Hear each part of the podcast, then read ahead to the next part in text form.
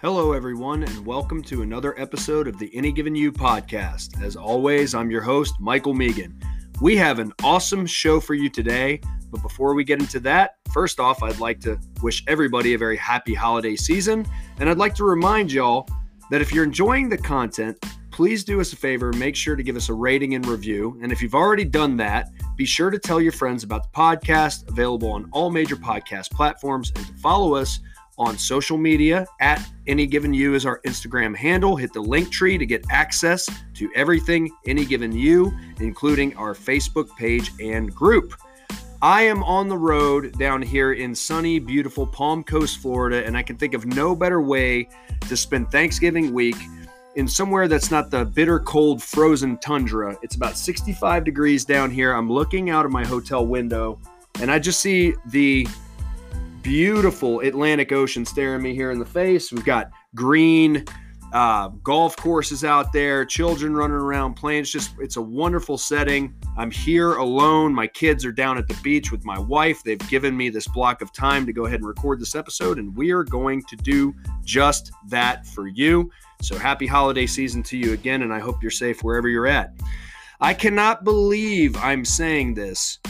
The 2021 regular season is coming to an end it really seems as if it was gone in a flash, and yet at the same time, it feels like forever since Clemson lost in Charlotte to Georgia.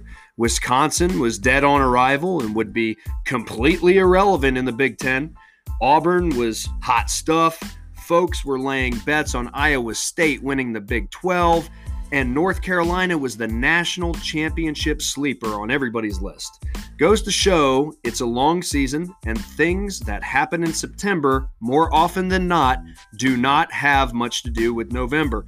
Clemson is still in the hunt for the ACC championship. Wisconsin is going to play for the Big Ten. Auburn went from hot stuff to hot garbage. Iowa State never got off the runway, and North Carolina, well, yeah, the usual killers are circling the playoff as we have Georgia, Ohio State, and Alabama all in the mix. Oklahoma is still not out of the picture yet, nor is Notre Dame. And player four has entered the game as Group of Five King Cincinnati is hoping to shock the world. It's been a huge season for our little podcast. We have over 700 strong on our Any Given You Facebook group. We've surpassed 50 episodes since starting this in January. We have over 2,000 total plays, and we're even international with 2% of our listenership coming from the places like the United Kingdom, Ireland, South Korea, Puerto Rico, Spain, Germany, and even India, just to name a few. So thanks to the U crew for all of your support, foreign and domestic. We have plans and hopes and dreams for this show as we want to continue to grow our base, our community, our listenership, and to one day do something really special and positive and make a real impact through this podcast. So I cannot thank you enough. Week 12 was a great bounce back week after going sub 500 the week prior to that. We got off on a great start as we unleashed the single largest sprinkle of picks and best bets that we've done all season and I've got the receipts to prove it. I post every slate of picks and predictions on my Facebook group. So you've got to get over there and get down on these picks as our season percentage is still hitting at 69% accuracy when calling winners, and there is no one out there. I've looked, I've looked, folks. There is no one out there that hits winners the way that we do, none, period. We went a ridiculous 15 and 4 on outright winners, 8 and 6 on spreads, overs, and unders. Now, we're going to review some of those picks from our most successful week of the season, as well as do a little bit of preview and prediction in the exciting slate of games for this rivalry weekend. First off, from last week, I want to talk about Alabama versus Arkansas. We liked Arkansas to cover, and they did. We like Arkansas's physical play in the trenches to give Alabama problems. That's where we were going with this pick as Alabama has demonstrated against opponents like Florida, Texas A&M and LSU that they can be pushed around in the trenches and lo and behold, it happened again. Arkansas came out and was able to establish a decent run game. KJ Jefferson also had a very good day throwing the ball. as they were able to move the ball on this Crimson Tide defense. It's just, just it's shown that it is not the, the the caliber of defense that you're used to seeing out of Alabama from previous years. Bryce Young is a different quarterback when he's pressured, and Arkansas was able to get pressure with three because, again, their ability to affect trench play, uh, and, and it's something that has shown up again and again.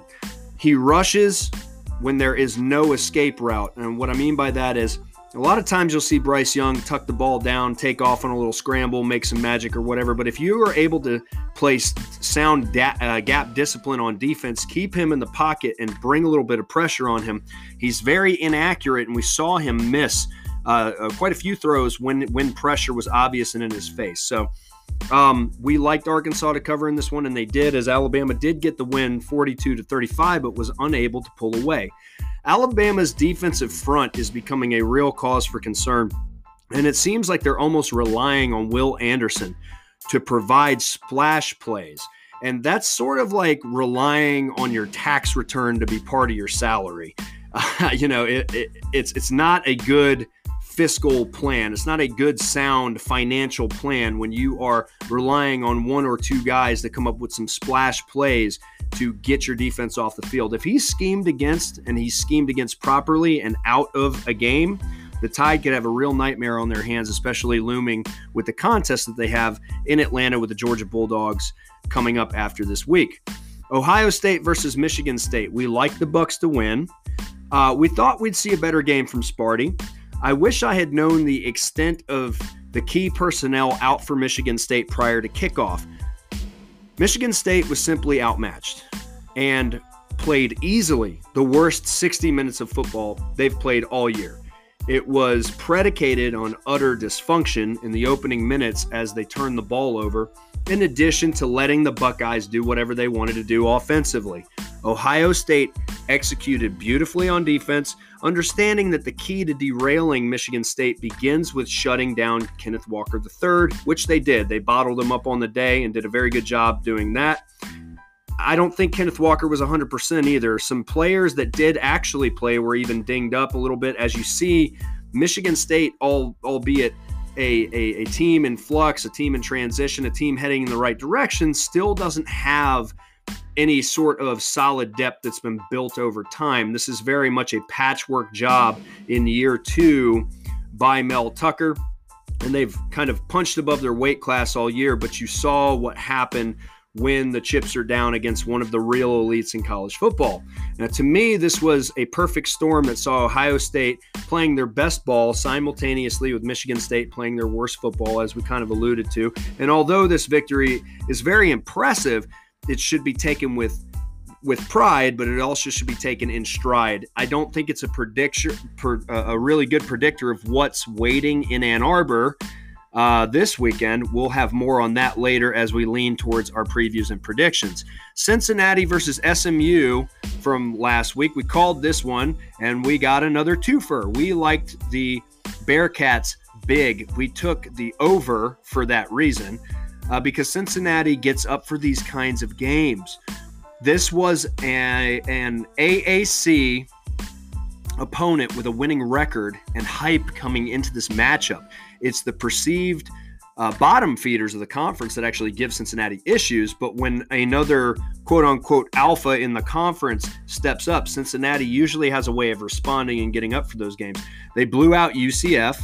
Uh, they beat Notre Dame in their in their non-con. Uh, that was you know another apex predator showing up, and their other Power Five matchup on the road. At the time, not a completely horrendous uh, Indiana team early in the season. They found a way to get up and win that game, but big as well. So they do get up for these big moment kind of games. This week they're on the road at East Carolina. If you're a long-time listener, like since January. right? Long time. You've heard me allude to the Pirates and their blood feud with Cincinnati dating back to the embarrassment they suffered against them last year. Tonight on uh, well, should be nationally televised game in Dowdy Ficklen Stadium. Expect a capacity crowd to cheer the Pirates in their mission to play spoiler to the Bearcats.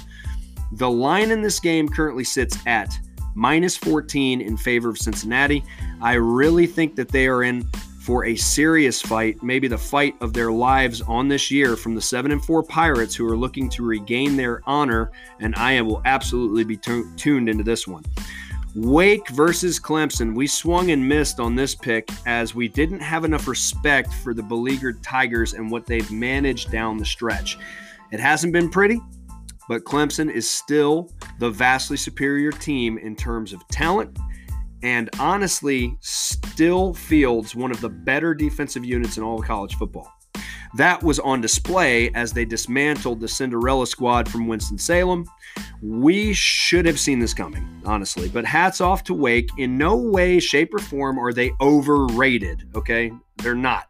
They've overachieved regardless of how the rest of the season goes. They're one of the best stories in college football. But again, it goes to show that great schemes and great coaching is still second fiddle to elite recruiting, and especially elite recruits that now feel there is something to play for down the stretch, and they're working hard there in Clemson. So, different team than what we saw weeks ago. Oregon versus Utah. Remember back several episodes ago, if you are a, uh, a long time listener, when Oregon had been upset by Stanford. I alluded to something then. I said it would rear its ugly head again, by the way. You can run at Oregon. They are hard to run from because of the speed on the defense, but you can run at them. The way the Oregon defense is set up is perfectly suited, shutting down the likes of Southern Cal, Ohio State, Clemson, even Alabama, these more RPO spread concept type teams but teams that still play big boy in your face power run schemes can have success against these modern defenses that have sacrificed size for speed.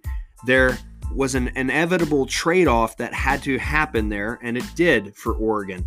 Utah did just that, by the way. And guess what, folks? From what I witnessed on tape, if these two rematch for the Pac 12 crown, it's going to happen again.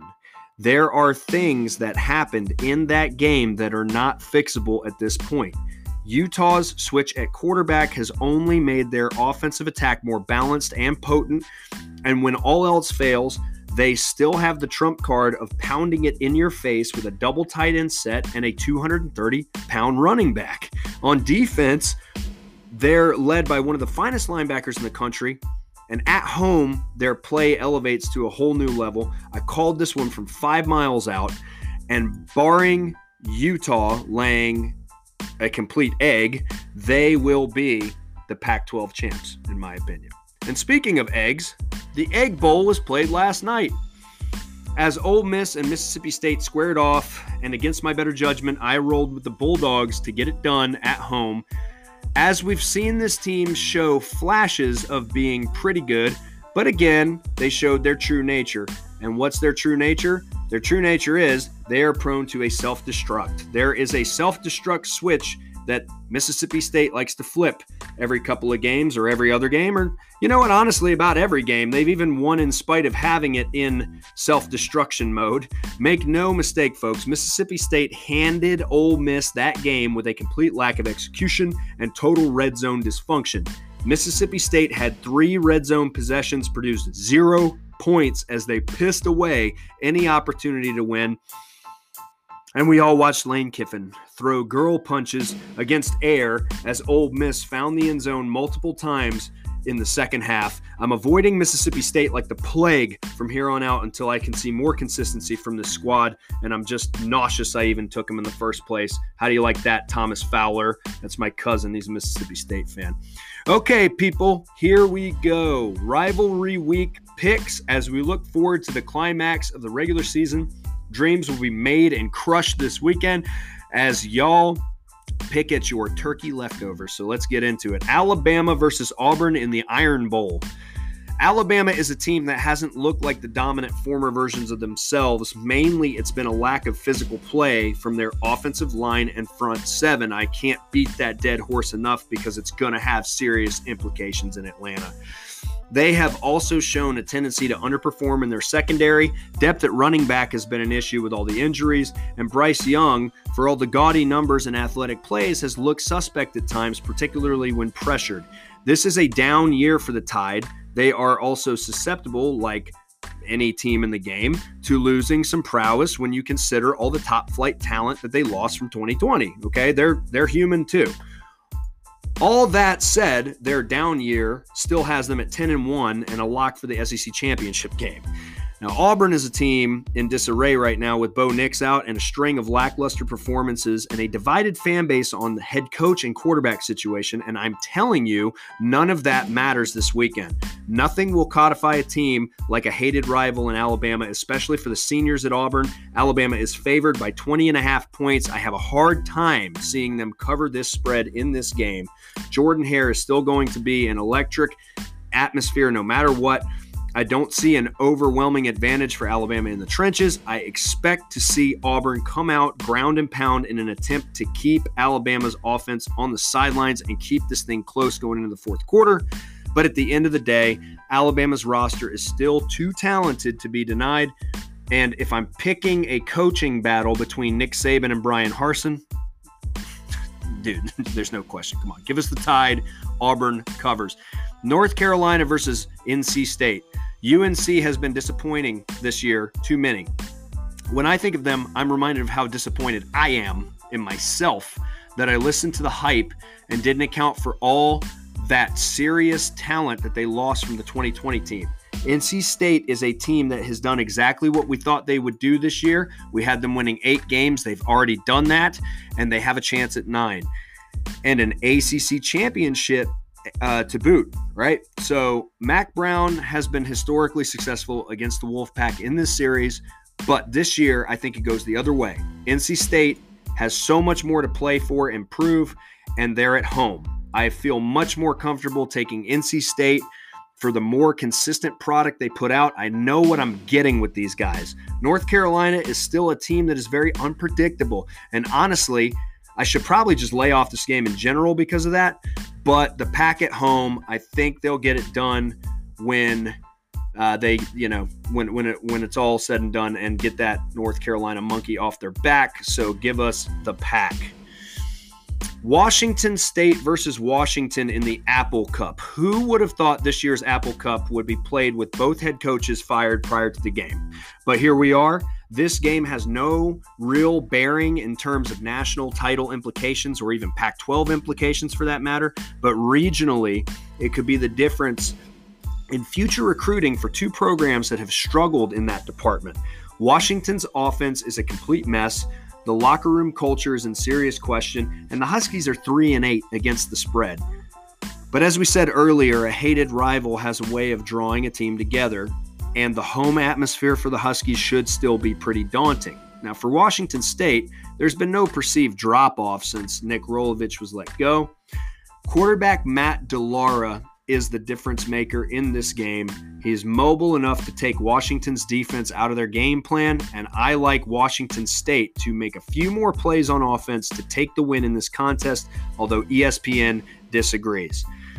Georgia versus Georgia Tech in clean old fashioned hate. Here comes an ass whooping.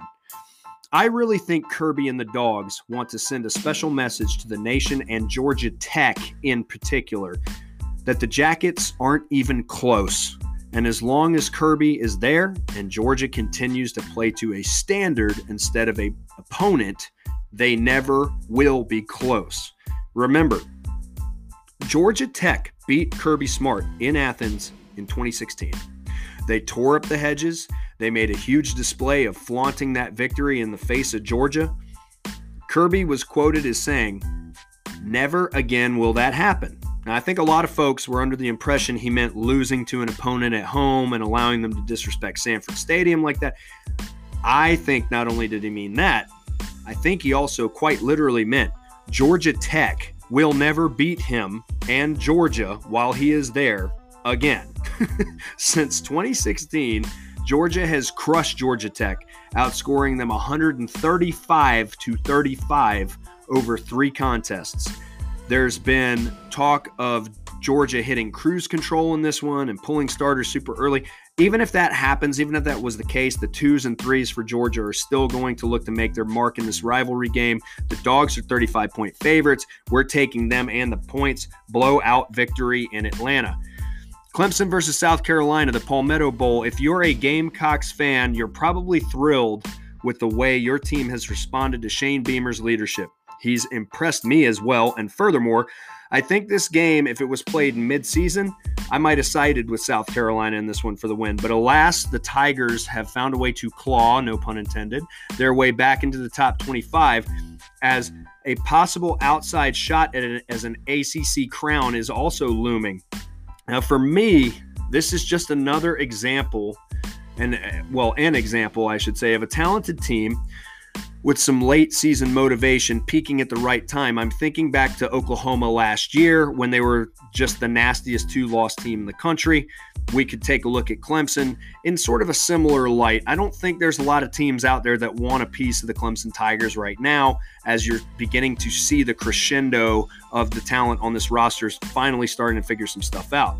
I don't foresee South Carolina having much offensive success against this Clemson defensive unit, which I would say is in the ballpark of Georgia's kind of defensive dominance, and we all saw how that went uh, for South Carolina. I'd lean towards the under on this game as well. For South Carolina, I think you're going to see a very spirited effort at home. But without depth to finish the job, Clemson pulls away in the fourth quarter. But we are taking South Carolina to cover the 11 and a half point spread. Actually, I'm not going to take that officially. I'm just saying that wouldn't be a bad play if you wanted to lay that. I think it'll be a tight defensive battle. Florida State versus Florida. This is the game that I'd like to label the give a shit bowl this year. And who has more shits to give than Florida State? Florida State is going to be locked into this game. The Noles are fighting for their sixth win to go bowling for the first time in a few years. The Gators are also playing for a potential sixth win, but I am seriously questioning how motivated this team is going to be if they find themselves down early. This team has a lot of quit in them.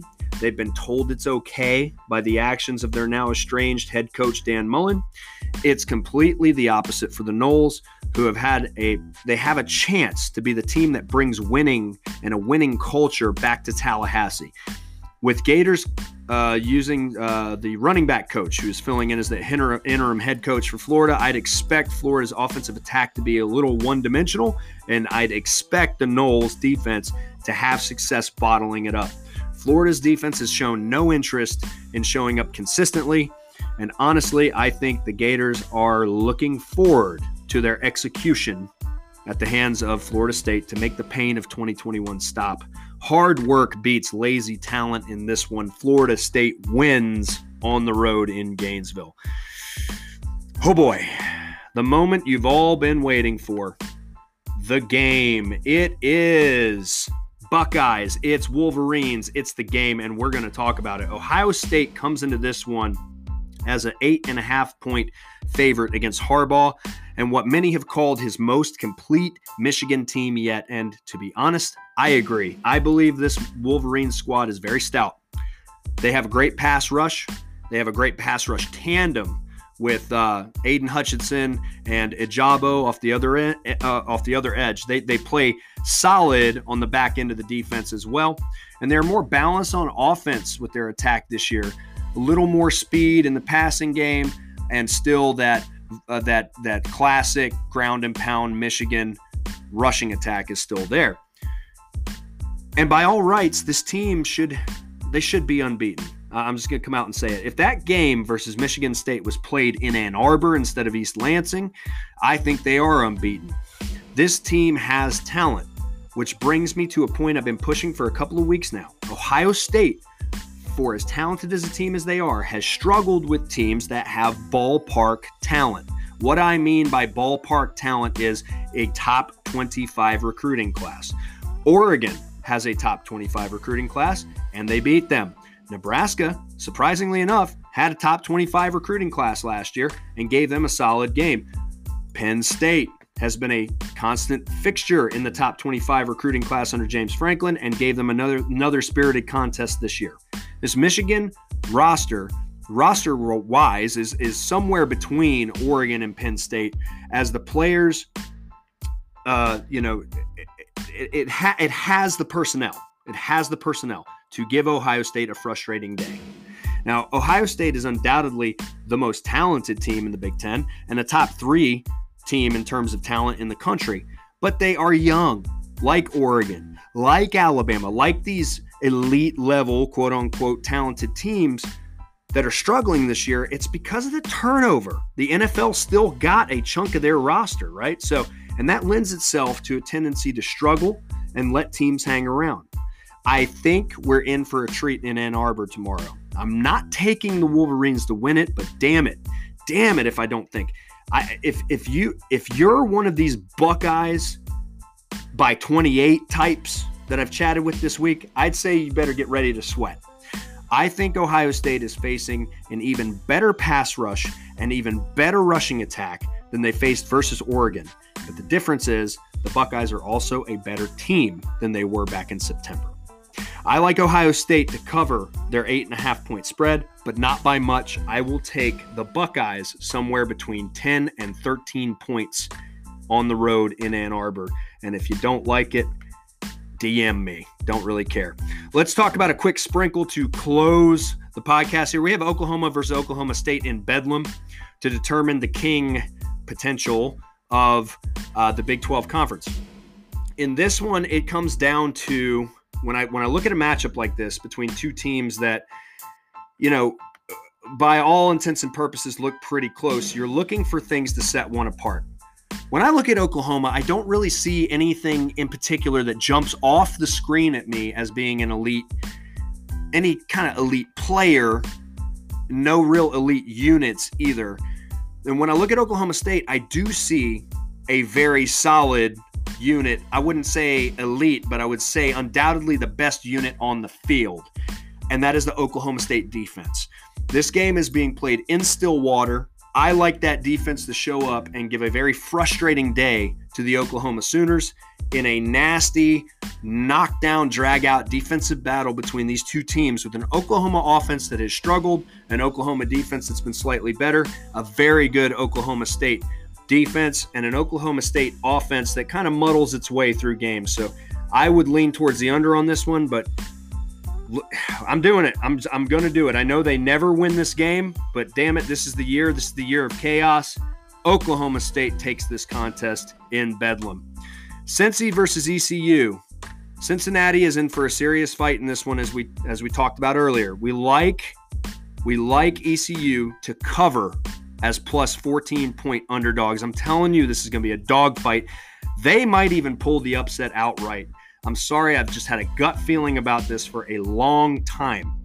We will stick with Cincinnati for the win because I'm not totally insane, but it would not surprise me to see the Pirates make the Bearcats walk the plank in Greenville. Lastly, we'll talk Notre Dame versus Stanford. The Irish are going to smash in Palo Alto and they're going to they're going to cover that 20 point spread against the uh, against the Cardinal. Notre Dame is looking to impress. You have to remember they don't play a conference championship game. They're going to need style points in their last game of the year and down the over the last couple of weeks, I'd say 3-4 weeks now, this is the best Notre Dame has looked they have finally kicked it into gear and realized their potential as well. Sort of like that same kind of feel as we have with Clemson right now. I'm telling you, Clemson, Notre Dame, two teams in the country right now that are peaking at the right time. So give us the Irish and the points against Stanford.